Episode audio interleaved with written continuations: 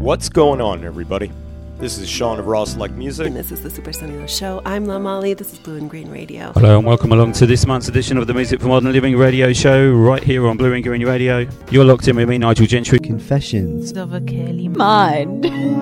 Blue in Green Radio. You're listening to Steve Williams at uk5.org. Welcome to the Blue and Green sessions. Ride the vibe with DJ Ronnie Ron. Twisted Soul with C.F. Smith. You're listening to the Blue and Green podcast, and I hope you enjoy what we are going to say.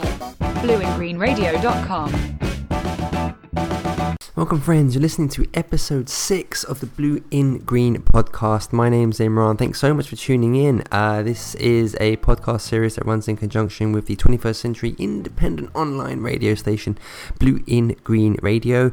Uh, you can find us at blueingreenradio.com and uh, you can catch our, our 24 hour stream of, uh, of radio that airs 24 hours a day, seven days a week, uh, from an incredible lineup of uh, presenters and uh, incredibly talented uh, DJs and presenters that uh, broadcast from all over the world, and that's primarily what this podcast is about. For you to have the chance to meet them, uh, and each episode we tend to focus on a different uh, one of our all-star team uh, that hail from all across the world. Uh, today's episode is not going to be that though. It's also we like to celebrate the music geekness as much as we possibly can, and um, so today's conversation is me uh, hooking up with uh, Dan and Tej, who uh, you first met via episode three of uh, this podcast, and um, they are joining me in trying to answer kind of the question about separating whether we as individuals, I think, as opposed to whether people on a global scale should adhere to one rule, but um, we uh, have had this, the discussion about whether separating an artist from the art they create is something that's possible, or if that's something that we as individuals are able to do. Are we able to distinguish people's personal actions from the um, the incredible? In most cases, incredible, say music or comedy or acting or whatever their art form is. Uh, music is the primary source of the conversation, I think, but we do go into other areas. Uh, it's a really difficult one because I think I approached this conversation. I was quite naive, I think. Um, I wanted to have the conversation on a very general and broad scale, and I wanted it to be really about what we as individuals, how we digest the music that we listen to, how we relate that to the person that is giving it, that is creating it. And, uh, you know, it's unfortunate. It's a timely conversation. Um, I feel like I'd like to have had this show um, happen uh, regardless of current circumstances that are happening, uh, that have been happening over the last few years. Um, I didn't want to start naming names and discussing specific cases. Again, that was incredibly naive, and it was just inevitable that names would come up. Um, and I feel like this is the first show. I don't think we say anything. I don't think anybody in this in this show in this episode says anything inflammatory or you know disrespectful or anything. But I do want to apologize in advance if anyone does take any kind of offense to anything that we say. These are personal opinions. Um, and I, I, I, it's certainly not the intention. I don't. Th- I'm pretty sure. I'm, I'm so prudish. It's ridiculous. But, uh, and I'm overly apologetic. But I don't think it really goes into an area I need to be apologizing for anything that you that you'd hear.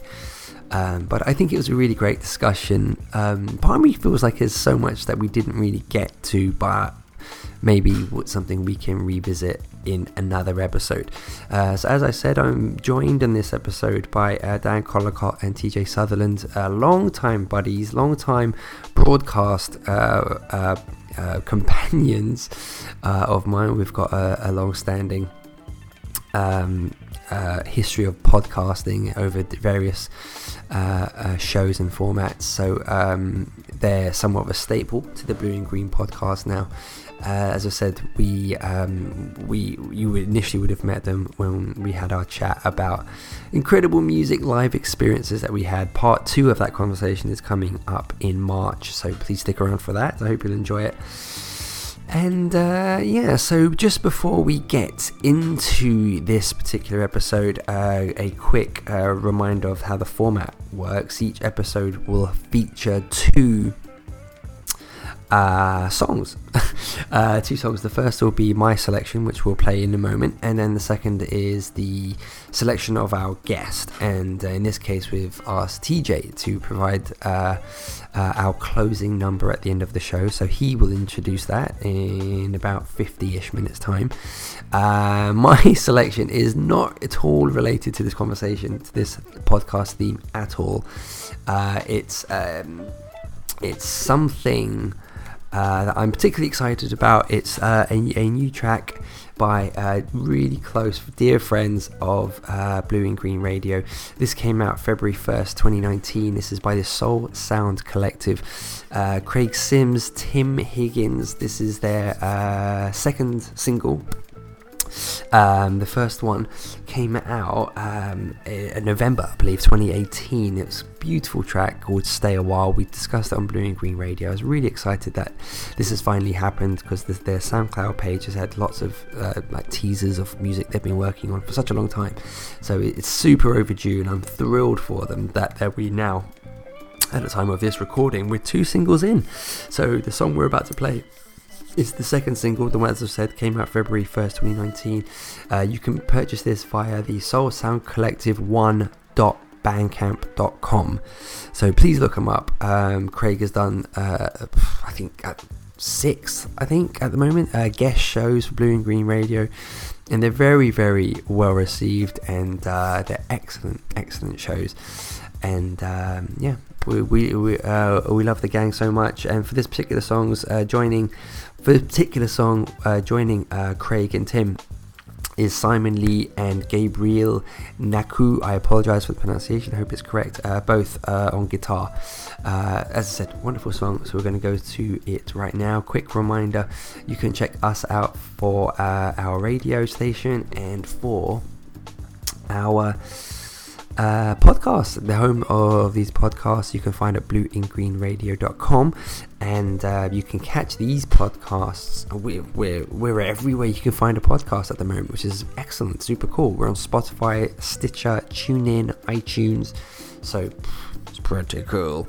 Uh, so thanks very much for checking us out. I hope you enjoy uh, the show. Here we go.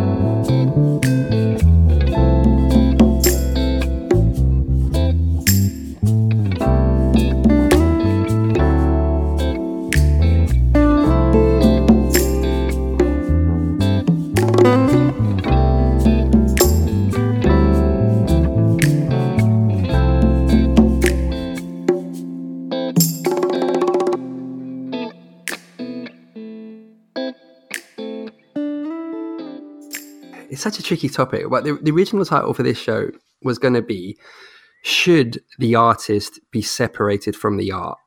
But I, I just don't think we're going to be able to answer that in terms of any one person dictating that to anybody else. It's, it's just not going to work. I don't think it's always the answer to it is it's it's always going to come down to someone's personal uh, say preferences or moral compass.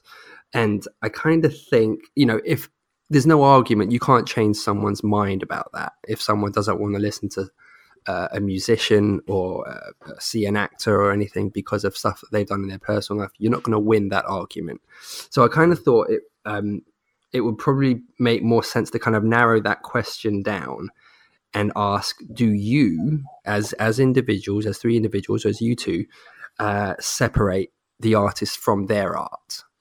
So to sort of start this off on a very basic and rudimentary level, I'll kick it off if I may. There's there's a singer called Jose James who I'm a huge fan of, like a ginormous fan. He's a jazz vocalist. I can tell you that he's got uh, albums that came out since 2008. That was his debut. It was called The Dreamer. It came out on Brownswood Recordings. I can tell you every album that came out after it. I can tell you the people he worked with on those albums. I can tell you the inspiration for those albums. I can tell you remixes that he's had of those projects. I can tell you songs that he's featured on for other people. I can tell you nothing about his personal life. I know nothing about his personal life because I don't care. I hope he's a good guy and I hope he's happy. But me exploring his personal life as I do his music has never entered my mind.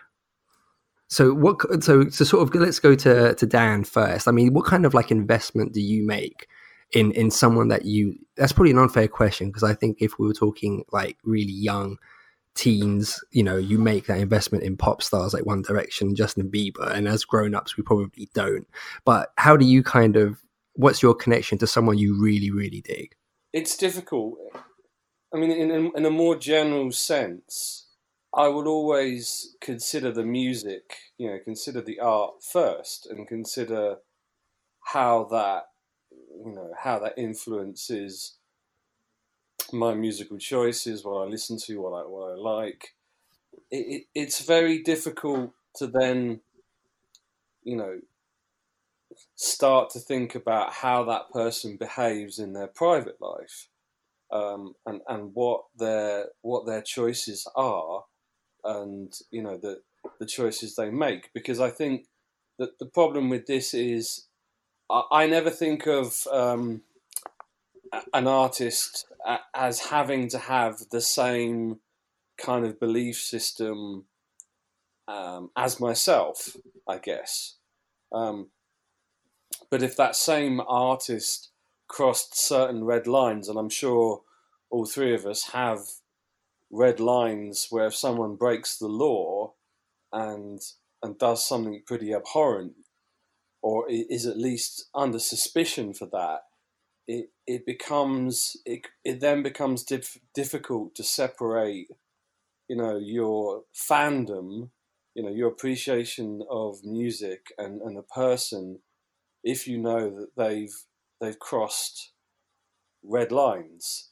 Um, yeah, I mean, I, I, don't know how else to put it. I mean, I, am I'm, I'm obviously a big rock and metal fan, um, and a lot of rock artists, you know, they're known for their excess. They're famed for it.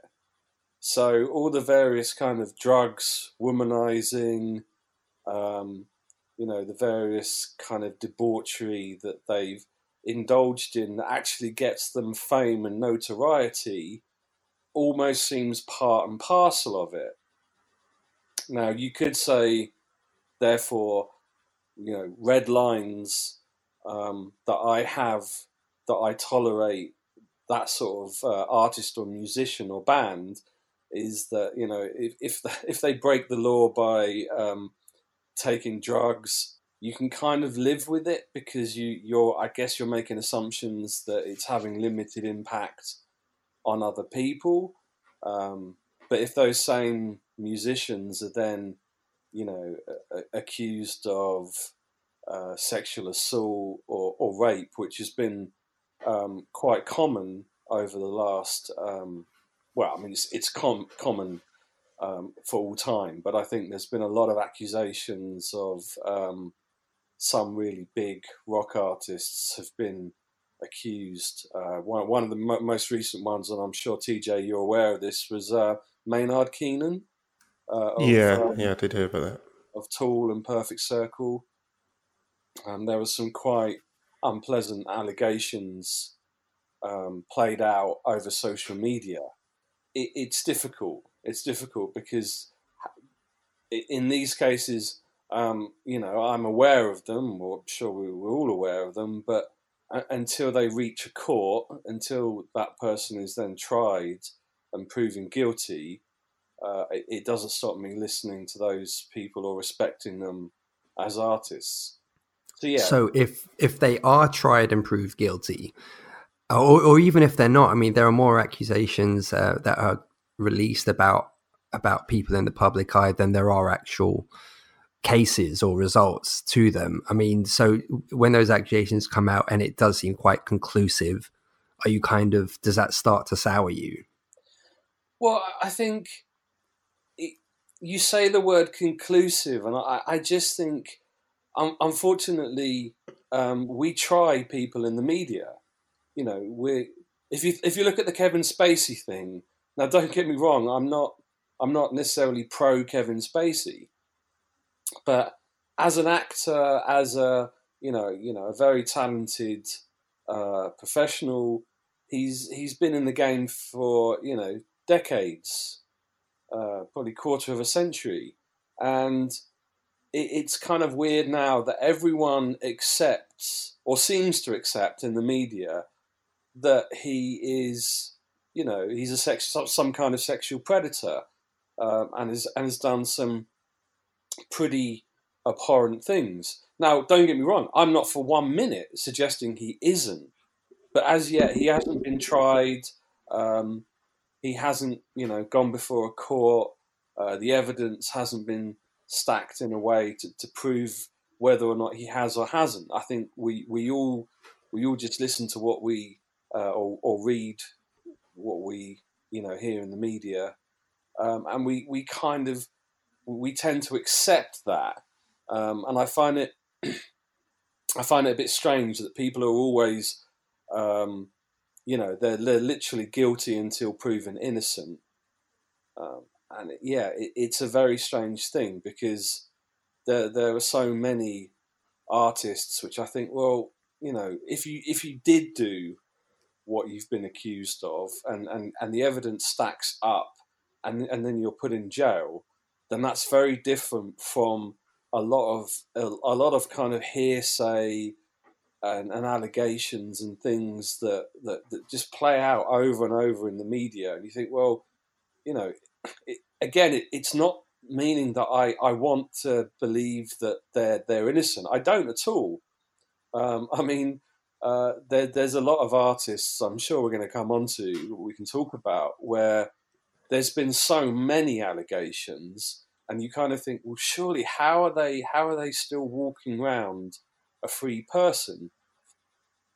But yeah, I, I try and I try and see things from both sides. I, I try and be objective and not let the whatever's happening in the media steer um, my opinion on someone until it's absolutely, you know, it, it's inscrutable. It, you can't get away from the fact that the this this person, this artist, this band are exactly what they've been accused of, and then I think you know it, it, it's difficult to to feel the same way. Okay, there's a couple of points I'll come back to you on. I'm going to come back to you on a couple of those, but I'll, let's go to Tej and just sort of get that initial question to him. So, dude, where, what kind of like investment? Where do you kind of stand on it?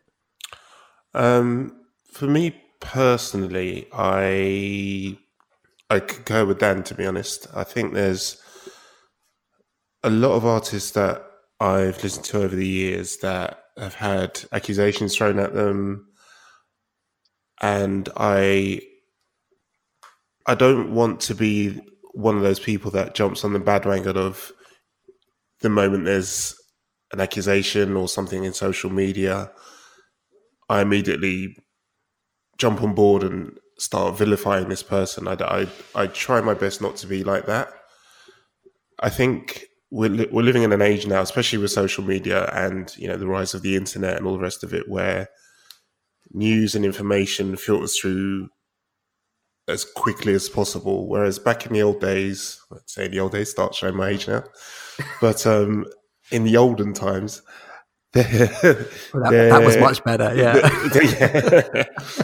there, uh, there were, you know, I'm sure there was a lot of shenanigans going on back then as well that people didn't really know about or was kept behind closed doors or, you know, didn't really filter its way through to people's general news, however they picked up the news back then. So I think there's a there's a big difference between the way artists were viewed, were viewed back then to way the way they are scrutinized and viewed now. You get a much more deeper insight into people's lives now than you know, I think you ever used to. Going back to you know the 50s, 60s, 70s. When it comes to, you know, where I stand on, say, for as an example, I, I know I know we said before this that we weren't going to call out names, but when it comes to someone like, as a, a, a massive example, Michael Jackson, I think there's a, I think for, it's, I think it's personal on on each individual how they see a situation like that. When you're heavily invested emotionally in an artist's music or you know films, TV, whatever it, whatever it is, depending on your emotional investment, you will find a way to perhaps blinker yourself from what may or may not be facts. So, I think I, I know Dan said it a number of times, but it is difficult to kind of separate the art from the artists and separate what's true from what's not whether to believe what you hear whether to believe everything that you you know hear or read or see and i think that's also again tainted by your emotional investment in in the artist so yeah that's that's a great yeah. point because it kind of i think for someone it you know it depends how iconic say the artist is but i think it's sort of a case of you kind of have to take out there are probably three categories that people are going to fall into with an artist of the stature of michael jackson whereas a everything changes for them. And it's like you're not the person i thought you were. You're not the musician the artist i thought you were. So then you lose them in that way. Then there's b in that that sort of the opposite reaction of that blind support of no, it's not hmm. true. It's not true. No, he he he gave us Billie Jean. He couldn't have done this, you know. And it's like okay, yeah. Yeah. Uh, or then there's C, which is a case of well, I grew up on Billie Jean, for example. I grew up on Jackson Five music or whatever it is, and that music hasn't changed in terms of mm. they still represent portions of my life. They still represent where I was at and times I had. Mm. So he, it, no matter what he does, it doesn't take those moments away. No, uh, I, I completely agree with that, and I think it's again, it's it's very much down to your your emotional investment in the artist's work and your own set of core values, and also the facts that are presented to you. So, I, I think that you're I think you're right. There are very clear, distinct um, ways people look at that sort of situation and, and how they react to it. I, I find it fascinating actually how how instantly I, I, t- I'll take a, a, personal example of mine, Louis C.K. When um, the allegations, allegations, which were kind of true, I guess I don't know, but he didn't deny yeah, him, did he? He, totally the, he, he didn't deny it. Yeah, he didn't. He, he didn't deny him, and you know, and it, it, it all kicked off at the time when you know the Me Too movement really took you know got a bit got a lot of momentum behind it and Weinstein and all that kind of stuff and the the mood was you know the mood was really changing in Hollywood but the Louis C.K. thing for some reason that one didn't I wouldn't say hit me hard but it, that kind of stuck stuck in my craw a little bit because when you look at his comedy and the kind of subject matter that he has and then to hear that he'd done the things that he did those two things just kind of really I don't, and I don't know why because I lo- I loved him as a comedian. I thought it was hilarious. Watched all his stand ups. Went to and see him live one time when he came over, and you know, all of a sudden when that came out, I just I I couldn't. I don't weirdly I don't have anything against him per se. I think what he did was stupid and a bit a bit weird and a bit disgusting, but that's by the that's by the by. But I don't have anything against him personally, and I don't want him to, you know, go to jail unless he's been committed a crime or you know anything like that. But I uh, just felt really uncomfortable watching his comedy, or the thought of watching his comedy again, just made me really uncomfortable. So, you know, can I can I just um uh, just add one very quick point? Uh, just agreeing with you on the Louis C.K. point, uh, because there's something there's a there's a huge level of hypocrisy um, about the fact he did these things and the you know the tone and nature of his comedy. Um, but I think the worst thing about it is that ever since it happened, and you know, he held his hand up. I think he he kind of apologized. But the one the one thing that really you know um, irritates me about him is he's now done he's done stand up comedy since, and rather than just I don't know, rather than just kind of a owning what he's done and ma- making fun of himself and almost kind of like shining the light back on himself and saying, "Look, I'm an idiot. I shouldn't have done those things. I'm completely in the wrong," and ultimately, you know, making it part of his act to be, you know, to, for for contrition. Hmm. Instead, he's literally been moaning about it and moaning that it's cost him his career, and, Oh, and just acting like. And this this really took me back because I have a lot of respect for the guy, and I kind of thought, well, you know, uh, a few moments of madness and it, it, it's stupid behaviour, and obviously, um, I'm not I'm not playing down, uh, you know, the, the people that were involved in these lewd acts that he did. Um, but the fact that he, you know, he's he's moaning about it and he, he's acting like the victim, and it's like, no, no, come on, dude, this behaviour is not acceptable. Uh, you shouldn't have done it. You you have to appreciate that, you know, you you you are the architect of your own downfall here, and Mm. and no one should be, you know, no one should be showing you sympathy. Um, it, it's it was just a really weird thing. There's no subjectivity in it, as in it's like he did it. We know he did it. He, we know that some people were okay with it who were his friends, and some people weren't. And it's like, well, it's not cool. So you Yeah, know, either you, either you own up to it, either you, you you hold your hands up and like you say own it, or you move completely on from it and go right. I'm done with that chapter. I'm going to move on and do something fresh. You don't just kind of still stick in the past and moan about it, but then don't take ownership of the fact that you messed up. And yeah, it's a bit of a weird one. Yeah, and, and I think he, he he moans that it's cost him his career, but it's like, well, yeah, you say that, but you've you, you know he's worth he's he's worth millions. It's not like he ever really has to work another day in his life. It's not like, oh no, um, I'm going to have to go back and work in Burger King now. It, it, it's just such a such a strange concept. As okay, as I think you've both kind of demonstrated in in terms of the question, do you separate art from the artist? I think it's potentially easier to do depending on the art.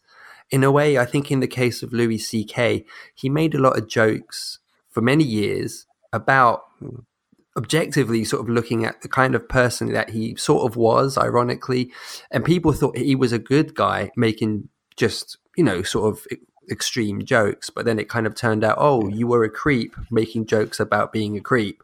So I, hmm. I think his hill is going to be particularly difficult to climb you know and i think when it comes to sort of to singers again you know not to name names but you know uh, uh, a certain 90s r&b uh, mega star is, is currently being uh, dragged over the coal so to speak and r kelly Yes. you know he you're looking at i think when considering his art you're looking at a career which is potentially 30 odd years now and Yeah. they involve love songs, like 99% of them.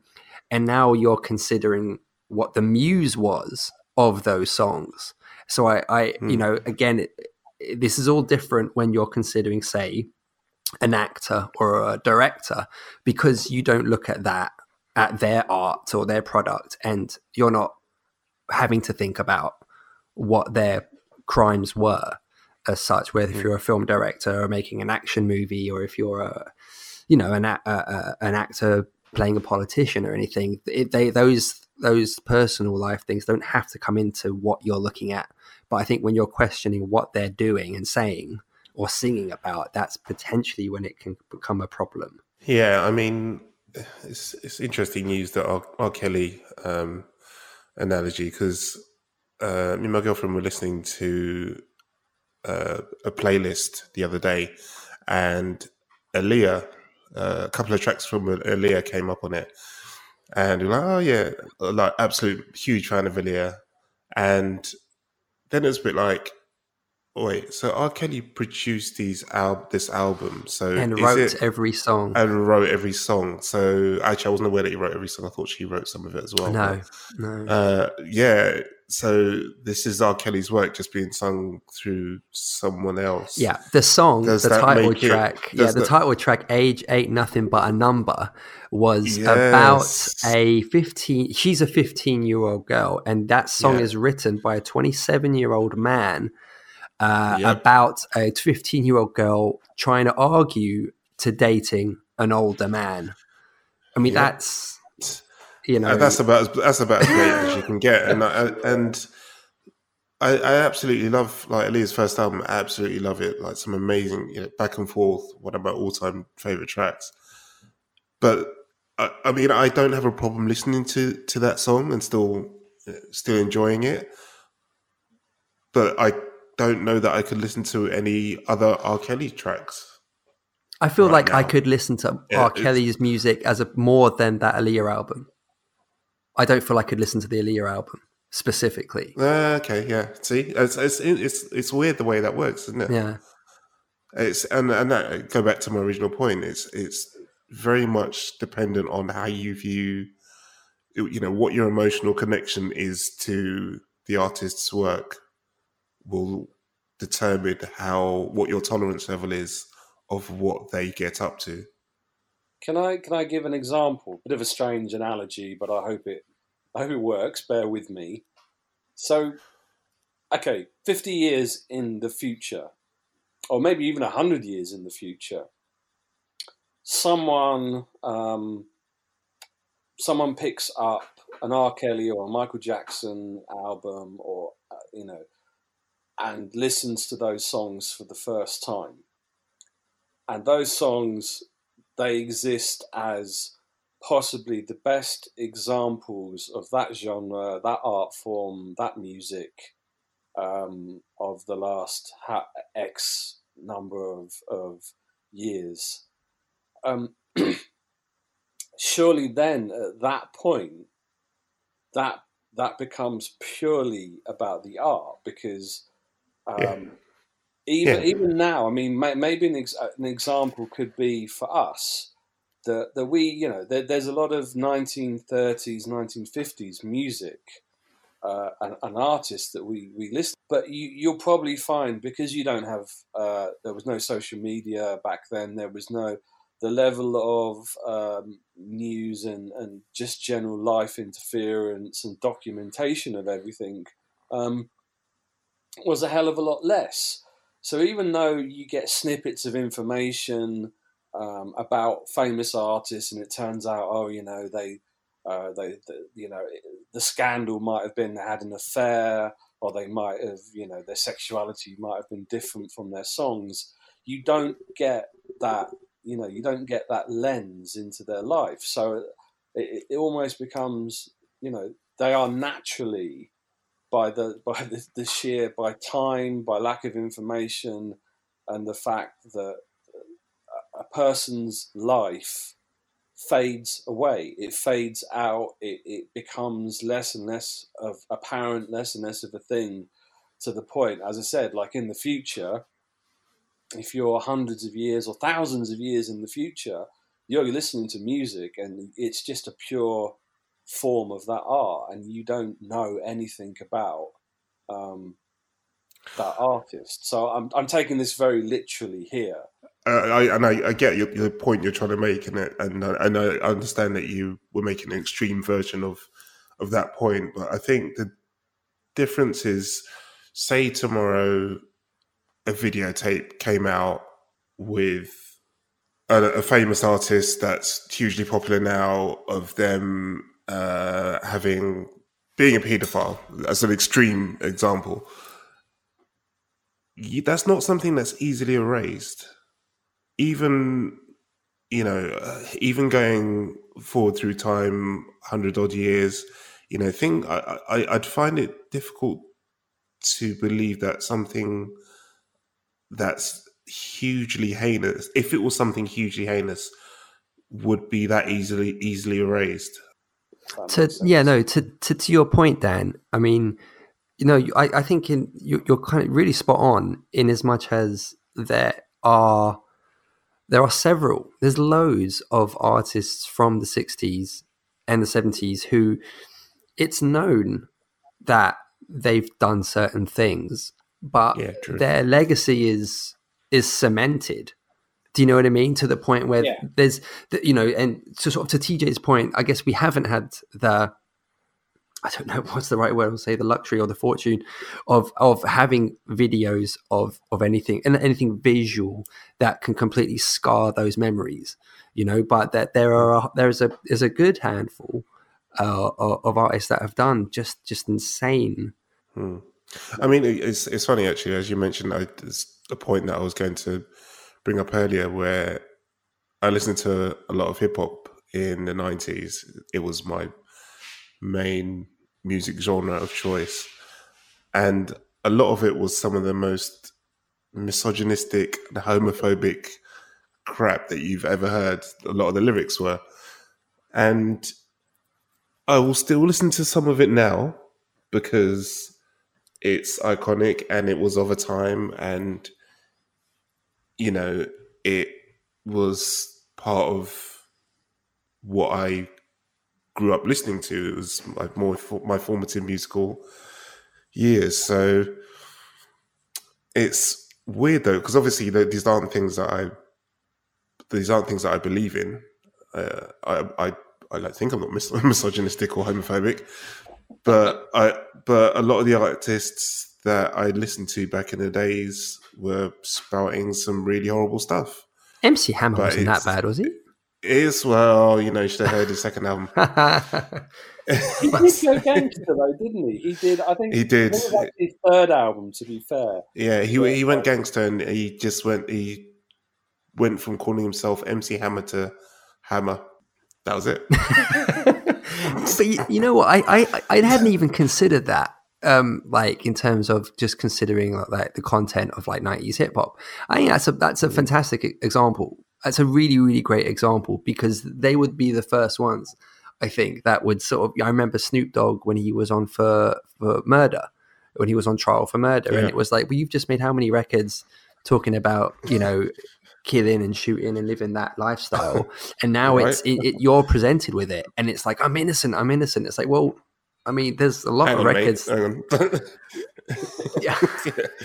See, let's listen to Exhibit A, shall we? Okay, go on. Yeah, it's it's a it's a it's a, it's a it's a it's a weird one, and I I yeah I I I, I know I'm completely hypocritical in some respects by not necessarily condoning that behavior, but But you're separating it. You're separating your enjoyment It's it. exactly It's precisely the question, exactly. isn't it? Well, yeah, yeah, exactly. It's and uh, again, it's it's levels, isn't it? It's Yeah. it's your tolerance to uh, what the content is, your emotional attachment to it. I, I'm repeating myself again, but I think I think that is the the the absolute crux of it. It's how you you know what you're willing to tolerate in conjunction with how connected you are to something. Yeah, But you are right. It's just a weird is one. of the, you know, we, we do listen to it, uh, and as Imran says, we, we are kind of I don't know. It's like you're almost separating. You're going one step further because you're you're, you're separating the, the pure genius of the, the lyrics, how they rhyme, the production, the beats, the you know the the investment in that storytelling. You're almost separating the genius of that from some of the more questionable uh, content that lies therein and the actual you know the the meaning of of what you're actually listening to there was to kind of bring it back around a little bit. I um, I had a, a conversation with someone uh, pretty just just before Christmas, November, December last year, and I had um, randomly just before that I had read up on uh, a particular iconic, legendary artist. I think I don't know why I was curious to read up about sort of their their history. I didn't know much about them, and I, I found I read some pretty like oh I didn't know that about them, and that was pretty. They had done some pretty despicable things. And I had a conversation with a friend, and you know, it organically just sort of went there. And I said, "Oh, I read up about so and so. He's he was a pretty horrible person, wasn't it? Because he did this and this." And he kind of said, he said, "But what constitutes a person?" And he said, "You're you've just said he's a horrible person based on three examples that you've given." But so for you to label him a horrible person for that means that you've counterweighed every good thing that he had done in his life, and you've you've you've balanced it and said, well, those bad things now outweigh all of that. Therefore, he's a bad, horrible person as a result of that. You know, and uh, and to sort of to in terms of like from an art perspective again, to to kind of say I can't listen to so and so because of something that they had done in their personal life is I, I, agree with him. He's he was I think he's spot on. I think it sort of ends up being like a black and white sort of categorization of a person of a, of the complexities of, of a person and every single thing that they've done in their life and then you get labeled with this one thing and i you know it's really unfortunate because i kind of really want this wanted this conversation to be broad and open but we're kind of living in it in an era in the last few years where it just really extreme examples of sexual misconduct and sexual abuse are the examples that you just that you know I can't I can't there's no argument against those things you know like mm. things that Louis C.K. has done things that R. Kelly's done there's there's no argument you can throw at someone to win to say yeah but this is why you should separate it because these are extreme things. And it's sort of mm. unfortunate that those examples are hanging over the whole conversation because there's no well you know this person was caught speeding. Should we therefore they broke the rule uh, they broke the law so should we not listen to their music anymore? Should it not get airplay anymore? But it's the extreme cases that we're kind of have hovering over this whole discussion which is kind of hard to contend with. Well, I mean, to, to, to that extent, I I think it's down to the individual. I wouldn't I wouldn't try to argue with someone as to why they shouldn't be listening to R. Kelly if, uh, uh, sorry, pulling his name out again as, a, as an example, but I wouldn't I wouldn't argue with someone to try and get them to stop listening to that person because I believe that he's a bad person because of X, Y, and Z. If you want to carry on listening to his music and want to, and and it brings you pleasure because that because you're able to separate his art from the person that he is or the person that he's being portrayed as, whatever the definition is, then that's entirely up to you. I have my levels and my opinions and my beliefs and my emotional attachment to things, and that that's just the way it is. I, I don't I don't think that people I don't think we should ever get into a, a place where people themselves become vilified because they choose to continue to mm. whether it's support an artist yeah. or continue listening to someone because blah blah blah whatever it is I, I, I don't think that we should ever get to that point where you where you're vilified by association in that respect hmm. any and well, dan any final thoughts yeah well, i was just thinking it depends on how they how vocal they are about it and how that they they you know if they're if they're arguing for. Oh yeah, of course. Yeah, yeah, yeah. Oh yeah, yeah. I get what you're saying. I mean, a lot. I think a lot of artists, if there's one, it depends on the the indiscretion. I mean, if they've they've murdered or raped someone, there, there's no there's no real coming back from that. But you know, to I, I may as well use Louis C.K. as, as an example. I I kind of felt that um, stupid behaviour. Um, I'm not saying that he he should be instantly forgiven. That, that there need needs to be accountability, and I think he he's deserved, uh, you know, what he's got. But ultimately, I think because of the nature of what he did and how he did it and what happened, um, I would have thought, you know, at some point, whether you know he shows contrition, you know, he says sorry, he he goes in, you know, he shows that he's had therapy, um, he shows that he's looked after, or, or somehow that that things come, you know, circumstances come together that you generally can feel that the situation has moved on and uh, everyone involved is now, you know, it, I'm not saying okay, but you know, it is something you can get past because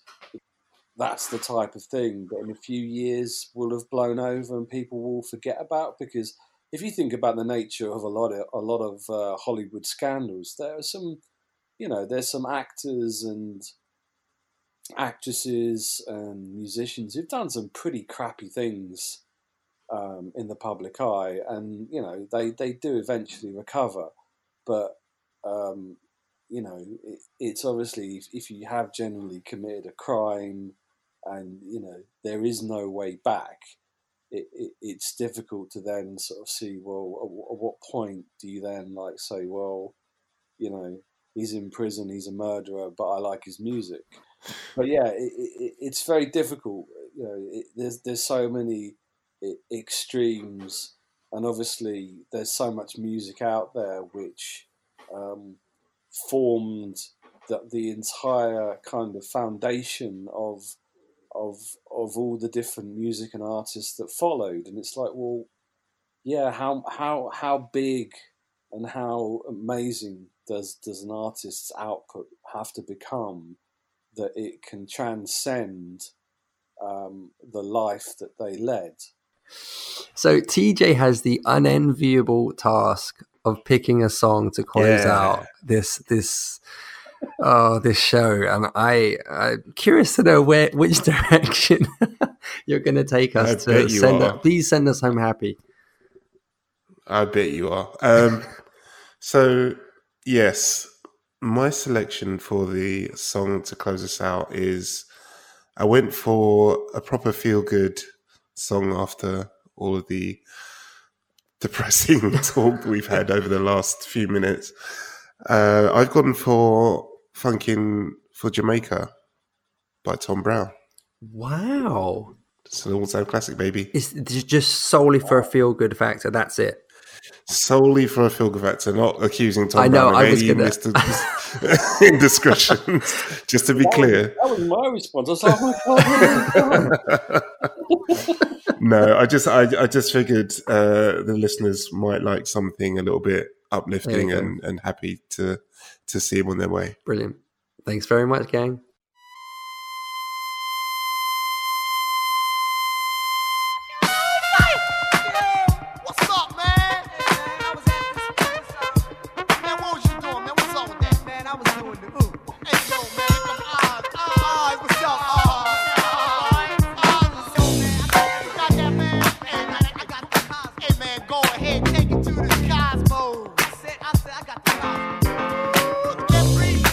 on that 100.